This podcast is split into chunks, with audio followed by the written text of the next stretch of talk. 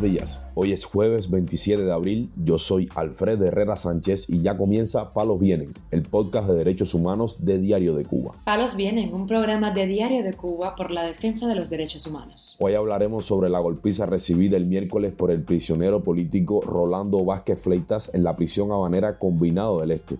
También comentaremos sobre la situación que enfrentan los presos políticos Andy Bosa Padrón y Alexander Díaz Rodríguez, considerado este último paciente en estado terminal debido al cáncer de garganta que padece.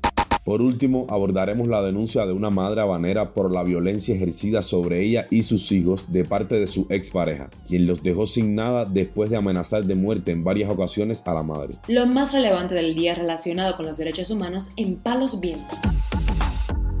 El prisionero político cubano Rolando Vázquez Fleitas sufrió una golpiza este miércoles a manos de tres guardias en el Habanero Combinado del Este, reportó la revista ADN Cuba. Eso fue ahora mismo, pero no sé el motivo porque él me habló rápido. Ellos dan golpes por cualquier cosa, declaró su hermana Marisleidis Fajardo Fleitas al citado medio. Uno de los agresores fue identificado como Bisset, pero la familia de Vázquez Fleitas no tiene otros datos sobre este oficial. El preso político también fue cambiado a la fuerza de piso donde se encontraba recluido hasta el miércoles, aseguró su hermana. Vázquez Fleitas, manifestante del 11J del barrio habanero La Guinera, fue condenado a 12 años de privación de libertad. Inicialmente recibió una sanción de 21 años de prisión por el supuesto delito de sedición, pero más adelante rebajaron la pena en el juicio de casación. Por otra parte, el Grupo de Trabajo sobre Detenciones Políticas Justicia 11J aseguró que luego de la entrada en vigor del nuevo Código Penal el pasado primero de diciembre, en Cuba se vive una nueva ola represiva. Dicha entidad ha alertado sobre la tendencia de las autoridades a sustituir las detenciones de corta duración por la privación de libertad bajo procesos investigativos o bajo imposición de medida cautelar o instrucción de cargos. Sin embargo, reconoce Justicia 11J, sus mensajes no han trascendido de manera significativa.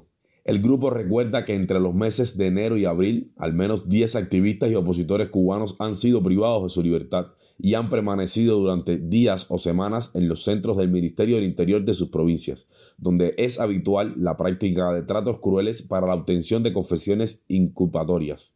Esto está sucediendo sin que las corresponsalías de medios extranjeros acreditados en Cuba den cobertura sistemática a la creciente represión, Tampoco hemos apreciado pronunciamientos de organizaciones internacionales que pidan el respeto a los derechos de estos ciudadanos, señaló Justicia 11J en su comunicado. Esta organización no consiente la pasividad de medios de prensa, organizaciones internacionales y gobiernos democráticos ante las torturas y atropellos a cubanos inocentes que solo procuran un mejor futuro para Cuba. Para solicitar el fin de dicho silencio mediático, Justicia 11J exhortó a la sociedad civil a que interpele en Twitter a medios de prensa y organizaciones internacionales. Precisamente, el miércoles el activista Albert Fonse daba cuenta de que la policía política se llevó preso al activista José David Hernández por no pagar multas antiguas que le pusieron injustamente después de manifestarse pacíficamente. Hernández también había sido detenido en febrero de 2022 junto a Miss Lady Rodríguez y conducido a la sede principal de la seguridad del Estado, conocida como Villamarista. El preso político del 11J, Alexander Díaz Rodríguez, de 42 años de edad, que estuvo ingresado en el Hospital Provincial Abel Santa María en la provincia de Pinal del Río, reportado en estado crítico por un cáncer de garganta en fase avanzada, fue retornado al penal kilo 5 y medio de esta provincia. Su tía Moraima Rodríguez Batista, a través del Consejo de Relatores de Derechos Humanos de Cuba, denunció la situación de Díaz Rodríguez en esa prisión, Dicha información llegó a Radio Televisión Martí a través de Juan Carlos González Leiva. Fue sacado del hospital provincial y trasladado para una galera de la prisión Kilo 5 y medio de Pinar del Río, a pesar de su delicado estado de salud. Alexander padece de un cáncer de garganta en estado muy avanzado, el cual no está siendo atendido por parte del personal de salud de la mencionada prisión, donde además no solo es privado de sus medicamentos, sino también de su dieta alimentaria, sufriendo una fuerte carencia de alimentos y medicinas. Díaz Rodríguez fue acusado de los presuntos delitos de desacato y desórdenes públicos tras su participación en las protestas del 11J en San Antonio de los Baños, provincia Artemisa, siendo sentenciado a cinco años de prisión.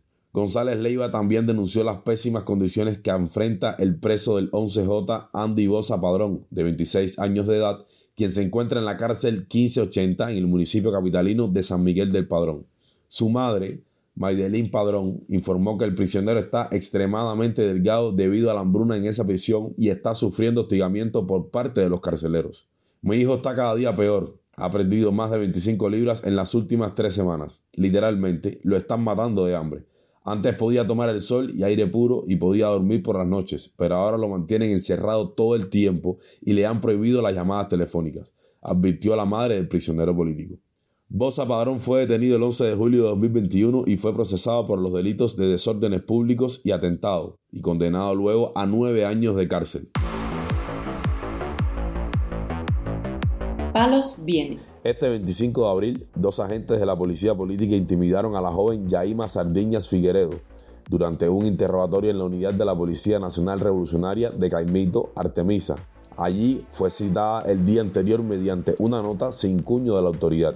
Cuando llegué, el oficial de la seguridad del Estado me entró para la oficina y me preguntó, ¿tú sabes por qué estás aquí? Le contesté que no porque en la situación no estaba puesto el motivo. Me dijo, por tus publicaciones y las de tu hermano. Relató a Radio Televisión Martí, la madre de tres niños y hermana del tuitero Armando Sardiñas Figueredo. ¿Cómo haces eso? Tú que trabajaste en el INDER, que fuiste directora de un combinado deportivo. Lo que estás haciendo está muy mal, dijo el agente policial según la joven. Yaima Sardiñas Figueredo fue expulsada de su centro laboral, el Combinado Deportivo de Caimito, poco tiempo después de las protestas del 11 de julio de 2021, debido a opiniones posteadas en Facebook a favor de su hermano, condenado por participar en las manifestaciones. Empezaron a amenazarme que si mi hermano seguía haciendo publicaciones contra el régimen, lo iban a meter preso, que si yo seguía publicando me iban a abrir un expediente que me acordara del código de familias que había que respetar yo calladita la boca porque aquí no hay justicia en estos casos. No puedo decir voy a guardar silencio hasta que tenga un abogado porque no habrá abogado que me represente, dijo la mujer. El agente de la seguridad del Estado concluyó sus comentarios recomendándole a la joven que recapacitara y no continuara sus ataques contra el gobierno porque vendrían consecuencias nefastas para ella y su familia. Por último, exponemos el caso de la madre habanera Yaima Ávila, quien ha sido amenazada de muerte por su expareja antes de que éste la dejara sin nada para atender a sus hijos. Estoy atravesando por un proceso legal con el padre de mis jimaguas de 7 meses, pero también tengo una niña de 9 años que no es de él. El caso es que estamos separados y él quiere que me vaya de la casa cuando ni siquiera tengo dónde vivir. El caso es que este me amenaza con matarme si no me voy, dijo Ávila a través de una publicación en el grupo de Facebook Madres Cubanas por un Mundo Mejor. Ávila explicó que su expareja cargó con todo y no les dejó a sus hijos ni un ventilador. Después de este suceso, hoy fui y puse otra denuncia porque antes de vaciar la casa me volvió a amenazar que si no me iba me mataría y como no me fue, vació la casa.